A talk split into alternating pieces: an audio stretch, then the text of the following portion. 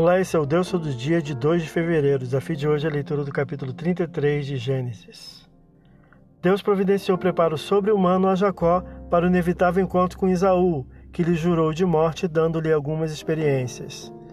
Primeiro, visão espiritual de seres angelicais em Manaim, parecendo dar-lhe boas-vindas no regresso a Canaã. 2. A resposta de Esaú quanto ao encontro de seu irmão, com um pequeno exército de 400 homens, possivelmente armados, foi a ação ele vem. 3. Encontro com o ser celestial no Jaboque, com o qual lutou até o amanhecer. 4. Mudança de caráter simbolizada pela mudança de nome dado por Deus. Seu novo nome, Israel, Príncipe de Deus.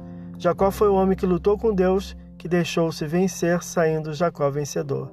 Dá novo ânimo a ele, o suplantador, ou conforme o irmão enganador, agora o Príncipe de Deus. O novo nome será passado ao povo que dele descenderia. Eles serão Israel, como um patriarca outrora Jacó. Doravante, nas Escrituras, geralmente o indivíduo ou sua descendência natural será tratado por Jacó e o povo ou descendência espiritual por Israel. Agora, munido dessas experiências, no momento definitivo, Jacó se encontra com um irmão em sua comitiva, que o jurou de morte ainda em casa paterna. Versículo 1. Estrategicamente, Jacó separa seu grupo enviando mães, servas e filhos em alguns grupos, indo à frente de todos, mancando, corajosa e humildemente se inclinando frente a seu irmão, versículos 2 e 3, chamando-o honrosamente de meu senhor por cinco vezes. Esaú, longe do esperado há duas décadas, o recebe afetuosamente, abraçando, beijando e chorando com o irmão, versículo 4 questiona sobre a comitiva de Jacó, sua esposa e filhos, que foram dados pela bondade de Deus, segundo o irmão. Versículo 5. Esaú rejeita gentilmente o presente dado por Jacó, que insiste em doá-lo, aceitando após a explicação. Versículo de 8 a 11.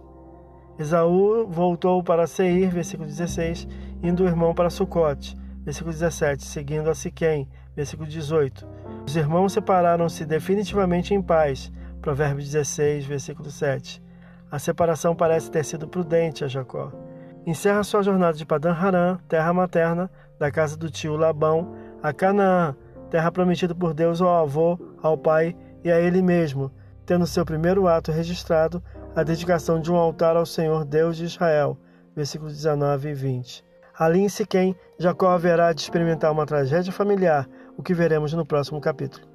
Esse é o Deus Todo Dia, boa leitura que você possa ouvir Deus falar através da sua palavra. Agora segue a mensagem pensamento do dia do pastor Heber Jamil. Até a próxima.